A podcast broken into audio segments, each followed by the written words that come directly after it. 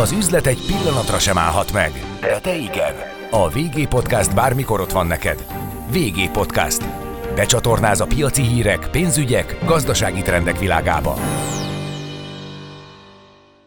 Köszöntök mindenkit, a mikrofonnál Szajlai Csaba, szakértő vendégünk pedig Karagics István, a Blochamps Capital ügyvezető igazgatója. Szervusz István! Szervusz Csaba, köszöntöm a hallgatókat! Köszönjük, hogy elfogadtad a meghívásunkat. Közismerten régóta foglalkozol a private banking szegmenssel, annak nem túlzáson mondom, hogy a dohányjá vagy itt Budapesten, és természetesen miután elég érzékeny területről van szó, hiszen a top kategóriáról beszélünk a hazai pénzügyek, a megtakarítások, a befektetések vonatkozásában. Nagyon fontos elem, hogy erre a szektorra miként hatott a pandémia az elmúlt egy másfél leforgás alatt, vagy egyáltalán hatott-e rá? Hát a szektorra mindenképpen hatott, szerintem nincs olyan terület az életnek, ahol ne hatott volna a pandémia. A, a szektor növekedési számait, vagy a szektor ö, működési ö, számait illetően egyébként ö, ö, egy borzasztó összetett év volt ez a tavaly, mert ugye az egyik oldalon ö, rengeteg kihívás érte a szektort, a másik oldalon viszont, hogyha pusztán a számokat nézzük meg, mindenfajta működési statisztikát, meg, meg a, a, ö, a szektornak a méretét, ö, növekedését, ö, a, a, a vagyonosoknak a a gyarapodását, akkor, akkor egy rendkívül elégedett évet tudhat magának, magáinak ez a réteg, és, és itt ki kell, hogy emeljem, hogy, hogy ennek az egyik kulcsa az tényleg az volt, hogy, hogy ez, a, a, ez a közeg, ez a private banking szolgáltatói közeg, illetve az ügyfelék mind, mind pénzügyi tudatosság tekintetében, mind az ezekhez kapcsolódó szolgáltatások tekintetében, tehát nagyon, nagyon felkészültek. Tehát a szó legszorosabb értelmében a magas pénzügyek az, amiről beszélünk, és, és amikor őket nagyon váratlanul, és hát többék és mindenkit felkészületlenül ért ez a pandémia, akkor a szektor nagyon jól alkalmazkodott, és nagyon jól reagálta le a, a, a szükséges változtatásokat, kezdve onnan, hogy a, a évek óta zajlott egy digitális átalakítás a szektorban, azt föl kellett gyorsítani, nagyon gyorsan jelentek meg olyan büdzsék, és hajtottak végre olyan digitális fejlesztések, amik mind a működést, mind a ügyfelek kiszolgálását, mind a pénzügyek elérését, a befektetéseknek a optimális használatát nagyon jól segítették, de tényleg az is nagyon sokban hozzájárult, hogy az ügyfelek is, akik ugye az első pillanatban nagyon nehezen vették a, a, a tavaly márciusi, áprilisi megingást, azok, mivel a szószoros értelmében olyan képzett privátbanki szakértői támogatással tudtak belemenni ebbe a küzdelembe vagy csatába, ami aztán végül egy nagyon szép kimenetelű küzdelmet hozott a, a kétezer-húszas év egészére, de, de hogy, hogy a pénzügyi tudatosság az nagyon sokat számította. Tudsz esetleg mondani valamilyen számot, hogy mi az, ami most egészen pontosan friss számot, ami a private banking szektornak a képét elénk vetíti, ezt tudjuk, hogy a magyar lakosságnak elképesztően nagy a megtakarítása, több mint hatvanezer milliárd. Ha ezt a számot vesszük bázisnak, ehhez képest hogyan viszonyul a private banking szektornak a összképe?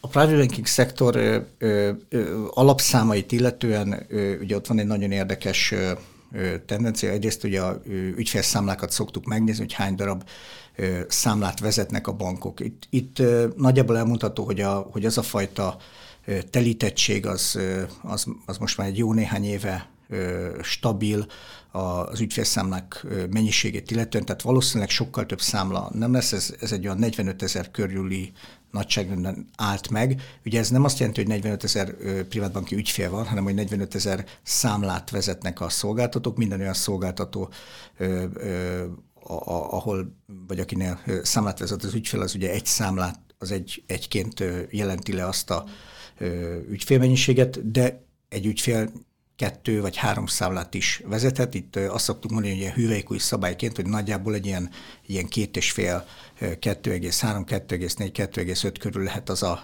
mennyiség, amennyi egy privátbanki ügyfél számlát tart különböző bankoknál. Magyarán húszezer ügyfél az, aki a magyar privátbanki ö, ö, elitet vagy vagyonos elitet a valóságban jelenti, és ugye itt minden olyan hatást akkor számításba kell venni, amikor ilyet, de nem akarok ebben most nagyon elmérni, a, a társkártyák, vagy a társszámlák, vagy a családtagok számlái, azok még inkább bonyolítják ezt a képet, de lényeg az, hogy ez az a ö, ö, kör, aki ezt a, a hatezer-négyszáz milliárdos nagyságrendet, ö, ami az összes privátbanki kezelt vagyon Magyarországon. Nagyjából lefedi. Ezt, igen, igen, hogy ezt lefedi. Nagyjából egész év huszonöt éve van a private banking, mint a tevékenység Magyarországon, legalábbis nemrég ünnepeltük ennek az évfordulát, vagy ünnepeljük. Hát igen, van, van már olyan szolgáltató, aki a huszonötödik jubileumát ünnepli. Ez egy, ez egy nagyon érdekes dolog, mert hogy az a felvezetőben használta ezt a dojan szót, és közben azon gondolkoztam, nyilván szívet melengető, de azon gondolkoztam, hogy annyira még nem vagyok öreg, de közben meg, közben meg a szószoros értelmében van egy jó két-három tucat olyan szakember, akik ezen a piacon dolgoznak. Ugye nagyjából négyszáz privát bankár jelenti ezt a szakember gárdát, aki ezt a húszezer ügyfelet kiszolgálja. És, és az elmondható, hogy, hogy a kezdeteknél tudtunk ott lenni. Tehát egy olyan, olyan kialakulóban lévő piacon, gondoljunk bele, hogy pont az egyik, a, aki valóban tényleg a szakma egyik dojenyeként titulálható Bálint Attila mondta ma egy interjúban, hogy, hogy öt millió forint volt az első limitjük, amikor elkezdték a, az üzletágat. És, és mert érdekes, hogy tulajdonképpen öt millió forintért vettél annak idején Budapesten lakást, durván.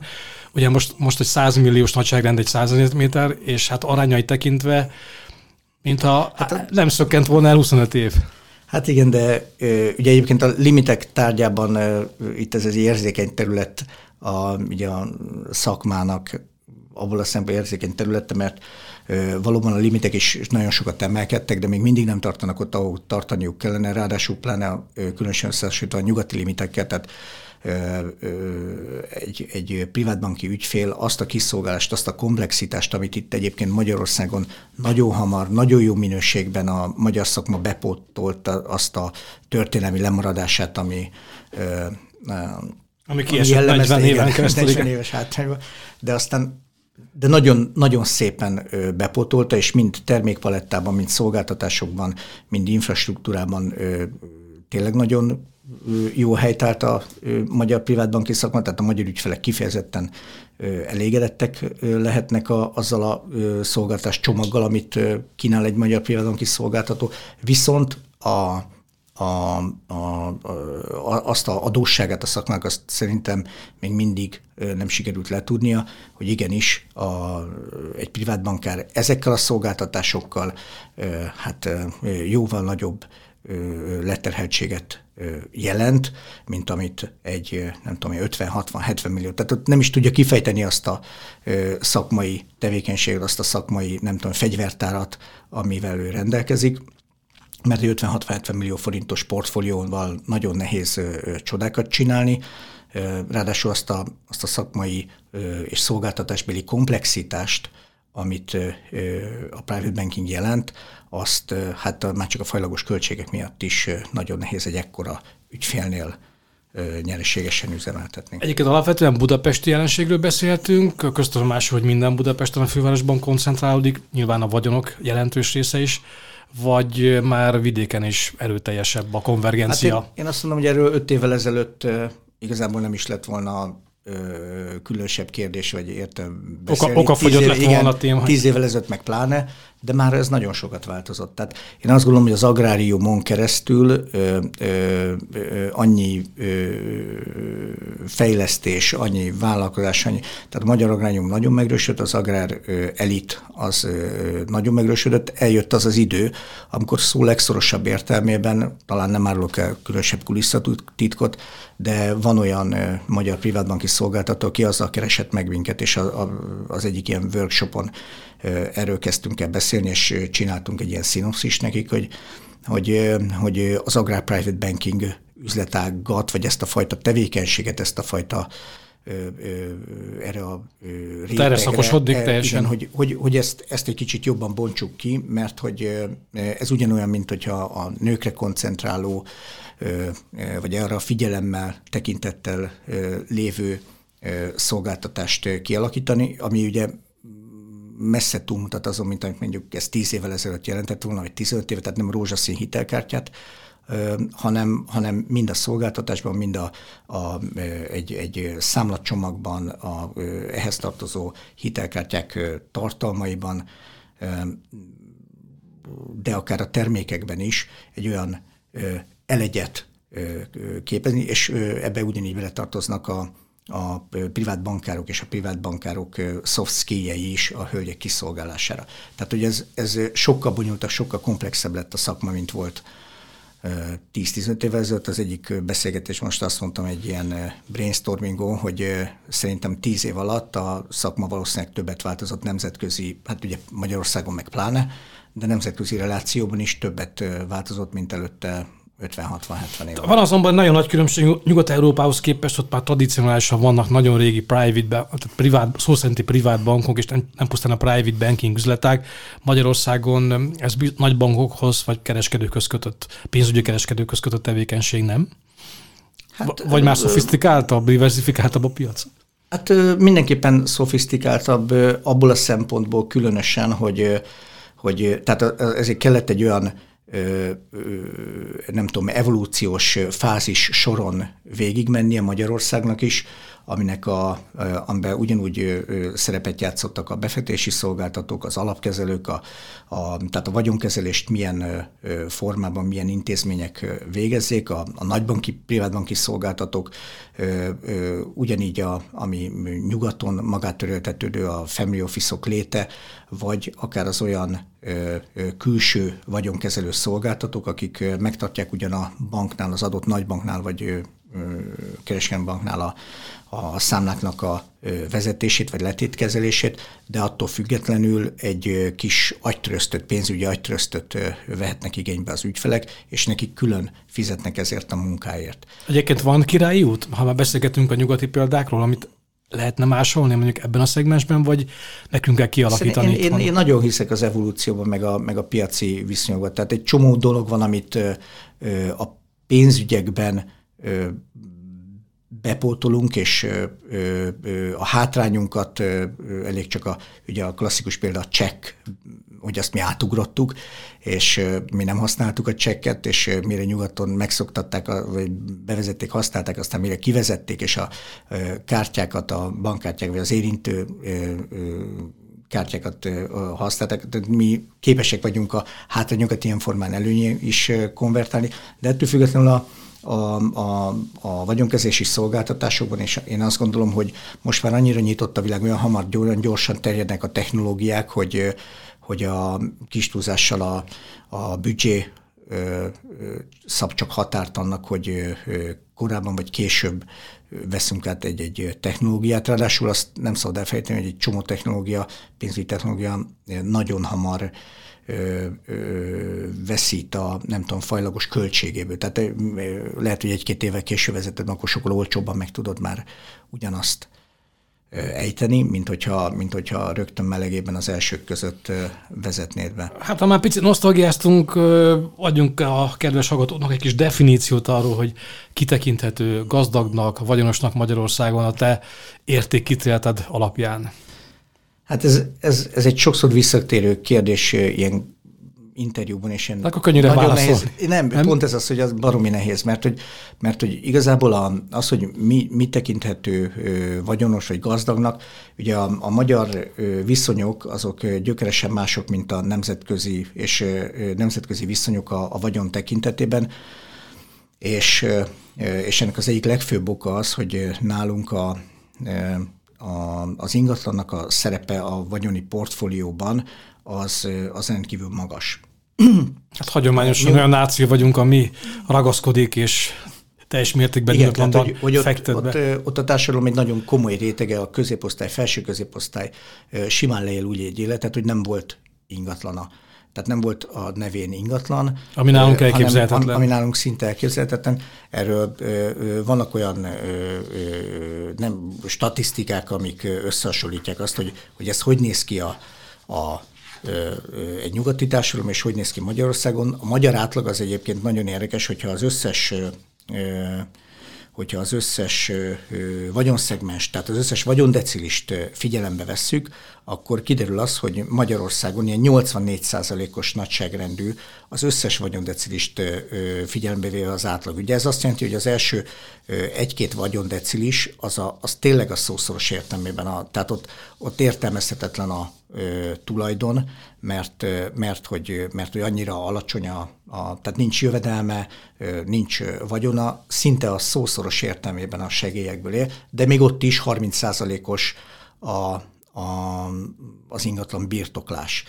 Tehát, és ahogy meg fölmegyünk, már a negyedik, ötödik, hatodik decisnél, ott meg aztán ilyen nyolcvan-kilencven százalékos, ugye egészen a, a, a, a gondolj bele, hogy a társadalom fele, az kilencvenöt százalékos ingatlan tulajdonnal bír. Hát arra nem is beszélve egyébként, hogy oly mértékű volt az ingatlan piacon az emelkedés, hogy az iménti percben bemutattam rá, hogy száz milliós a belépési limit, kvázi. A szóban forgó interjú egyébként pont erről szólt, ami Bálint Attila nyilatkozott, de a lényeg az, hogy most már egy száz milliós ingatlan de... ne, nem egy túl, túl igen, nagy ez, ez, egy, ez egy nagyon-nagyon-nagyon torz helyzetet eredményezett, mert egy, egyrészt egy nagyon régóta esedékes ingatlan ár emelkedés realizálódott itt most két év alatt, vagy három év alatt, viszont azt ne felejtsük el, hogy a bérek, a jövedelmek, a, a magyarán az, ami a, a, ö, egészségesen ezzel kéz a kézben kéne, hogy járjon, a flow, az, az még nem változott ö, ilyen radikálisan.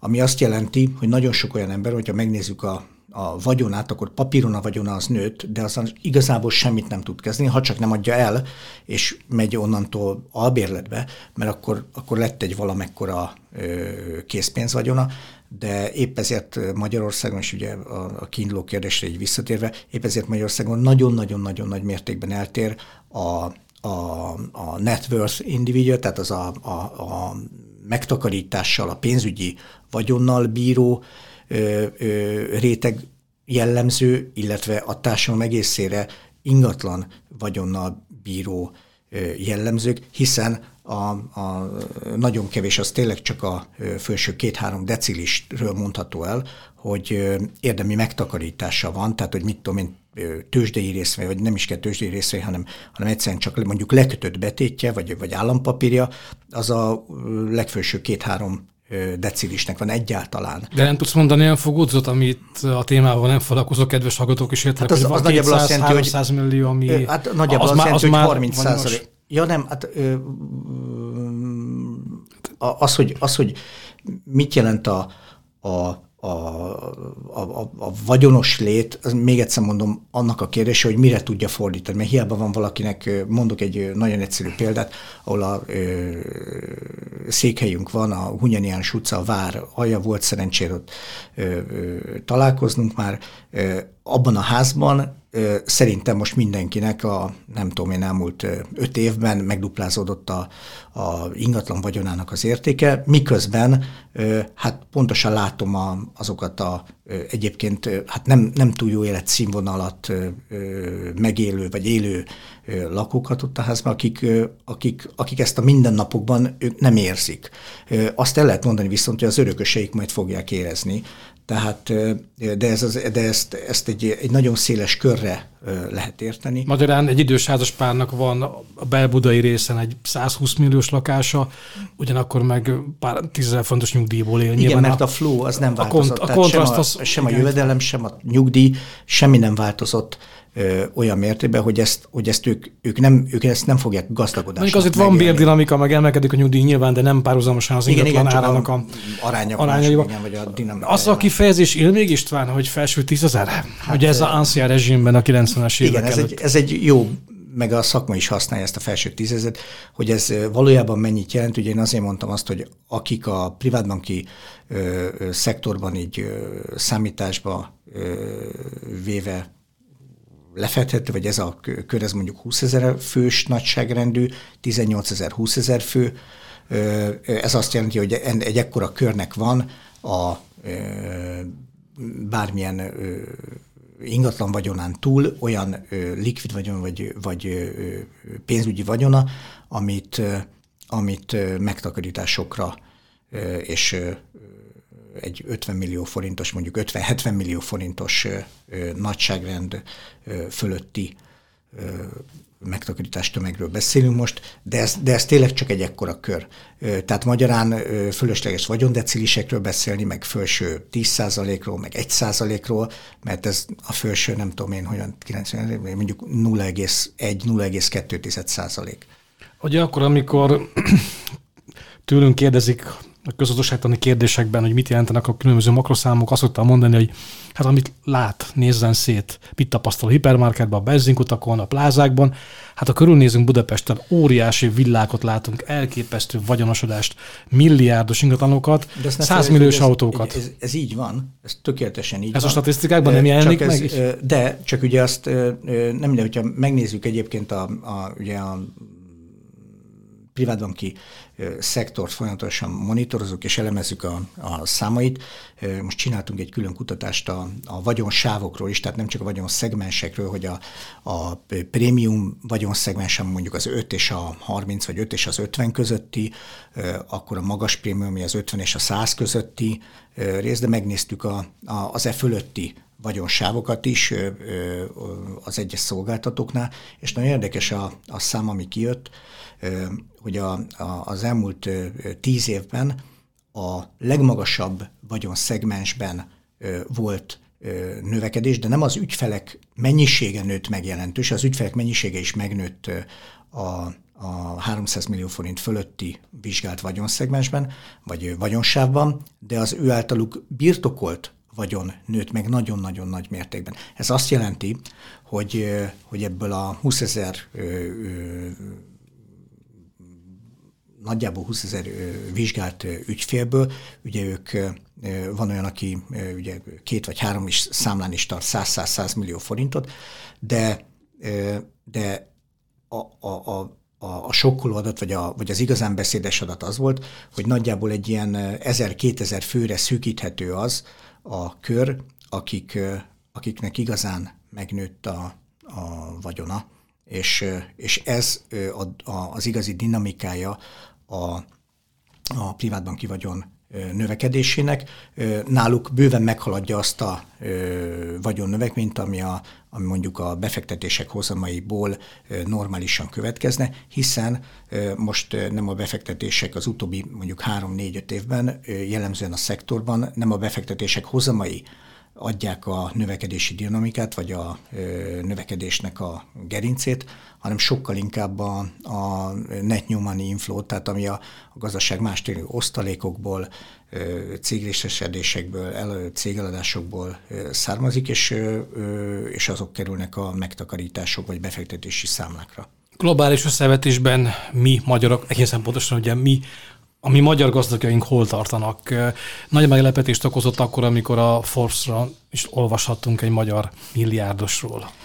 Hát igen, vég, vég, végeznek különböző becslések, meg vannak különböző kimutatások a, a jelenről, vannak különböző becslések a, a jövőről, meg a, követ, a, a következő évekről. Egyébként nagyon érdekes a, a Frank Knight ingatlanos cég, aki a ingatlan vagyonok, a, a befektetési ingatlanok, kereskedelmi ingatlanok tárgyában is képez különböző jóslásokat. Még ők is csak annyit mertek a következő évekre prognosztizálni, hogy egy magyar lesz kétezer-huszonnégy után, aki, aki dollármilliárdos lesz. Ugye ez már most arra is meg, megbukik, vagy, vagy valószínűleg nem így van, hát azt gondoljuk, hogy ez a szám, ez kétezer-huszonnégyben legalább öt-hat fő lesz. Árfolyam hatás nélkül. Árfolyam hatás nélkül, igen. De hogy de én azt gondolom, hogy, hogy, hogy ez a réteg, ez igenis nagyon, nagyon erősödik. Az lenne az igazi, hogyha a privátbanki számláknak a mennyisége is tudna erősödni, ami azt jelenteni, hogy a felsőbb középosztály is erősödik folyamatosan. Ehhez viszont a flow kell, tehát az, hogy, hogy a, a cégek vezetői, menedzserek olyan fizetést tudjanak birtokolni, hogy nem csak az egy jó életszínvonalat tudjanak biztosítani a fizetésükből, hanem a megtakarításaikra is tudjanak fordítani. De egyébként ez nagyon érdekes, megnézte a, a, a évtizedeket összehasonlítva, hogy hogy néz ki, vagy hogy nézett ki mondjuk húsz évvel ezelőtt a Közép-Kelet-Európában, meg globálisan, és hogy nézett ki Magyarországon a vagyonosoknak, a, vagy a különböző vagyonsávoknak a helyzete. Azt, azt már nem tudom, valamelyik nemzetközi ilyen kutatócégnek láttuk a felmérését, és abban az derült ki, hogy, a, hogy az alsóbb vagyonréteg, ami mondjuk a, a, a ilyen ötven millió forintig terjedő vagyonréteg, az korábban a hetven százaléka volt az összes minimum ennyit birtokló gazdagnak, vagy a, vagy a felső vagyondeciliseknek, és most ez már csak a negyvenhat százaléka, magyarán a kettő közti különbség a magasabb vagyonsávokban jelent meg a ezerkilencszázkilencvenkilences, vagy tehát húsz év, vagy kétezres állapotokhoz képest. Magyarán a, a, aki, aki egyszer rálép erre az útra, és van módja olyan, akár a befektetésén, akár a cégrészesedéseken keresztül, vagy a vállalkozásán keresztül elind, elkezdeni gyarapodni, körbe, igen. igen, igen, az, az, az, az egyre följebb. Tehát az a régi igen. mondás tartja magát, a gazdagok gazdagodnak, hogyha normálisan hát menedzselő az életét. Igen, igen, igen. Kicsit, kicsit lecsupaszítva, de tényleg így van.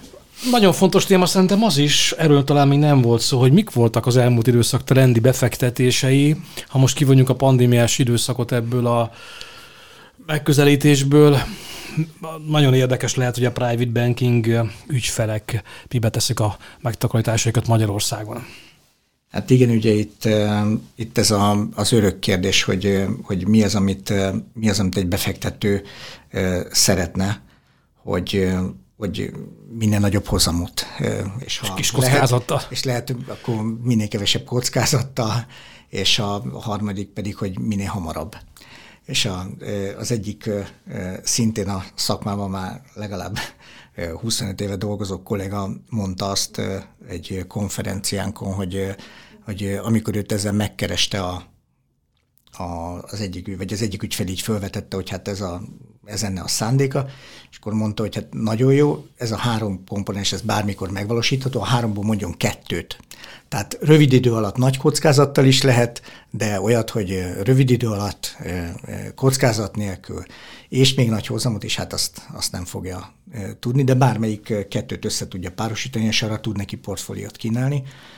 De tényleg a, a szószoros értelmében az a kulcs, hogy milyen kockázattal, és erre, és erre nagyon fontos az, hogy olyan szakember előjön rá az ember. Hogyha valahonnan van olyan vállalkozásából, vagy örökségből, vagy, de, de van egy olyan esetleg hozzá nem értő ügyfélként tud diszponálni egy komolyabb vagyon fölött, akkor nagyon fontos, hogy valóban olyan szakember előjön le, aki a minden szegletét átlátja ennek a kérdéskörnek, a vagyonkezelésének, és nem csak az a, tehát az messze-messze nem az első kérdés, sőt, valószínűleg nincs is az első tízben, hogy, hogy milyen hozamot tudunk generálni, hanem az adó oldaltól kezdve a, a, a, a, a kényelme az ügyfélnek, hogy pszichésen el tudja viselni annak a befektetésnek a, a, a, a mozgását, vagy, a, vagy az időtávjait,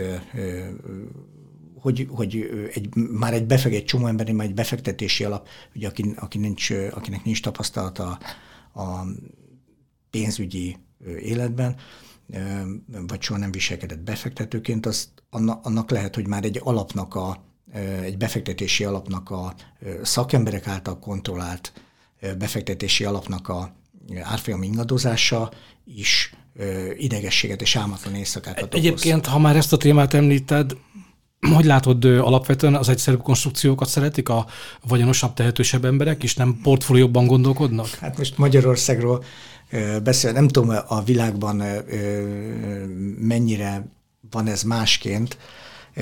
Nézzünk nagyon sok nemzetközi statisztikát, hogy a különböző vagyonrétegeknek az affluenstől kezdve a, a U H M V-ig, tehát a harminc millió dollár feletti vagyonra rendelkező ügyfelekig minden vagyonsában, minden évben, minden ilyen statisztikát megnézzünk, hogy milyen portfóliókat preferálnak, mikből mennyit és hogyan változott, és miért az, azokat a, az eszközöket tartották, milyen eszközosztályok a, a preferáltak nemzetközileg. Magyarországon nagyon érdekes, hogy hát egy ilyen atombombával, mint ez a prémium államkötvény, meg a, meg a magyar állampapír plusz, ez, ezekkel hát ez talán lehetett hát az elmúlt időszakban. Egyébként te mit tanácsol személyesen a portfóliószállítás? Tehát egy, egy kis részvény, egy kis állampapír, egy kis arany esetleg?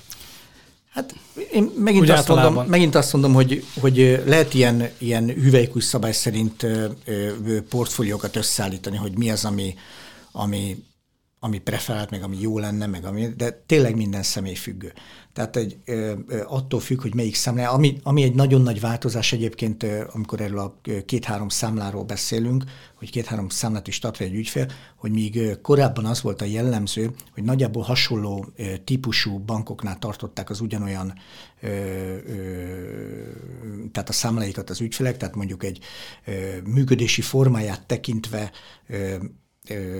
Egy, egy, egy ká há-nál, egy Unicreditnél tartotta a, a számlát és egy ügyfél, és azt gondolta, hogy akkor így diversifikálja.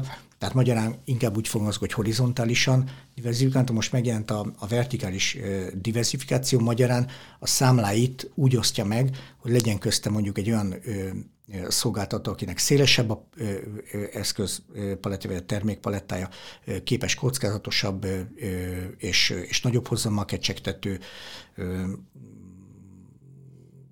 termékeket kínálni, és ilyen termékpalettát nyújtani neki, és, és akkor ezzel kacérkodni, és használja a, egy másik, harmadik bankot, ahol kicsit nyugisabb az élet, sim, kisimultabb a, a szolgáltatás és, a, és az eszközpaletta, ott pedig a, a nyugisabb pénzeit. Tehát azt szoktam így ezeken a beszélgetéseken mondani, hogy az a kérdés, hogy milyen funkciót szán annak a pénznek, és hogyha annak a pénznek a, a, lehet, hogy csak ötven milliót vagy száz milliót, a ötszáz millió forintos vagy háromszáz millió forintos vagyonából, de, de, de annak az ötven millió forintnak annak teljesen más a funkciója, amit egy esetleg kisebb szolgáltatóhoz, vagy nagyobb kockázatú eszközökkel, vagy azokban vállalati kötvényekben, vagy akár derivatívákban otthonosabb szolgáltatóhoz visz. Beszélgetésünket úgy kezdtük, hogy nagyon nagy az eltérés a lajtán túli világ és ugye a magyarországi private banking ügyfelek között, mármint ami a vagyonokat illeti, a belépési limitet, de már minőségben, szolgáltatásban Magyarországon is elérhetők azok a kvázi nyugati értékrendet és minőséget felmutató, felvillantó szolgáltatások, amelyekkel elkárpáztatják a vagyonos és tehetés ügyfeleket. És beszélgetésünket javaslom, hogy zárjuk is azzal, hogy adj egy képet arról, légy szíves, légy kedves, hogy miben más még egyébként a világ, hogy hátlépünk Ausztriába, mekkorák azok a jövedelmek, amelyek belépési szinteknek felelnek meg akár egy osztrák bankban, akár egy észak-olasz bankban, vagy akár egy délnémet hitelintézetnél, pénzintézetnél? Hát a nagyon lecsupaszítva választ a nagyságrend.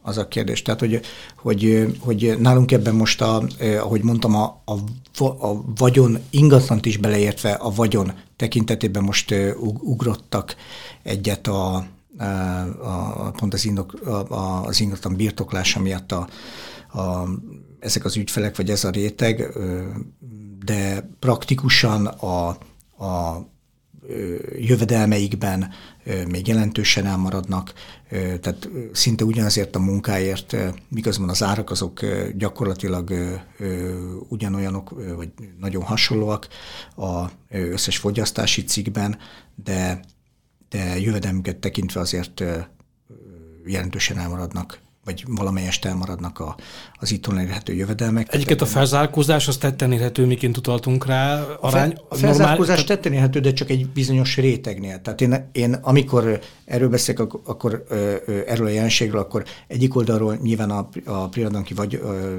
ügyfelekről beszélek. Ők ebből egy jó példa, mert, mert látható a, és tetten érhető a gyarapodásuk, ők a vállalkozó réteg, a, a, a A, a, az a menedzser réteg, de még egyszer mondom, hogy, hogy nem húszezer ember vagy, vagy negyvenezer ember mintáján kellene ezt, ennek gyarapodnia, hanem, hanem százezer-kétszázezer, tehát ugye belegondolunk, nagyjából Ausztriában hogy négy egész kettő millió háztartás van, ha mondjuk csak a háztartások tizede tudná ezt, az négyszázhúszezer háztartás lenne, és ugye a, a komplet magyar prémium ügyfélkör nagyságrendje ez, tehát hogy hogy ugyan, tehát a nagyságrendekben ott, ott, ott maradunk el a nyugattól, és ugye a, a jövedelemnek a, a hiába jó a jövedelem dinamikánk, de még a nagyságrend akkor is olyan mértékben elmarad, hogy, hogy hát nem, nem, nem nézhet a, azonos alapon. Ugye valószínűleg ez az egyik oka annak, hogy a, a privátbanki szolgáltatók nagy része azért húzza, halasztja, miközben tudja pontosan azt, hogy már rég limitet kellett volna emelni, de csak nagyon óvatosan és nagyon ö, ö, konszolidáltan emelik a ö, limitjeiket. Én azt gondolom, hogy egy hogy ennek a szolgáltatásnak akár, már Magyar, akár Magyarországon is ö, hát valahol minimum száz és kétszáz millió forint között kellene legyen a a komplexitása okán és a, a, a szolgáltatás okán a belépési limitje, de, de, hát, de hát jövünk föl. Tehát biztos, hogy sokkal jobb a helyzet, mint tíz évvel ezelőtt, vagy húsz évvel ezelőtt, vagy talán ugye huszonöt évvel ezelőtt, de hát, de hát azért még sok, sok van előttünk, tehát nagy utat kell még bejárni ahhoz, hogy elmondhassuk azt, hogy, hogy az a réteg, ami a nemzetközi statisztikák szerint most, ahogy fogalmazta, a lajtán túl az affluens réteg, meg a prémiumbanki réteg az az új, új ügyfélpotenciál, akikkel a szolgáltatók egyre inkább számolnak, és a digitalizáció révén egyre jobban ki tudják őket szolgálni, nagyon professzionálisan. Hát, hát nálunk ez a réteg, ez még, ez még bőven kell, hogy erősödjön, mert ennek a rétegnek a, a jövedelme jelenti a, a, az igazi erejét, és, és hát ugye másként lehet ezzel kalkulálni ugye a nyugati világban, és másként mondjuk nálunk. Ez most a végszó. Köszönöm szépen a beszélgetést, István, hogy bejöttél hozzánk, megtiszteltél bennünket, és máskor is várunk szeretettel. Elbúcsúzunk hallgatóinktól, és hallgassák folyamatosan podcastjainkat. Üzletre hangolunk. vé gé Podcast.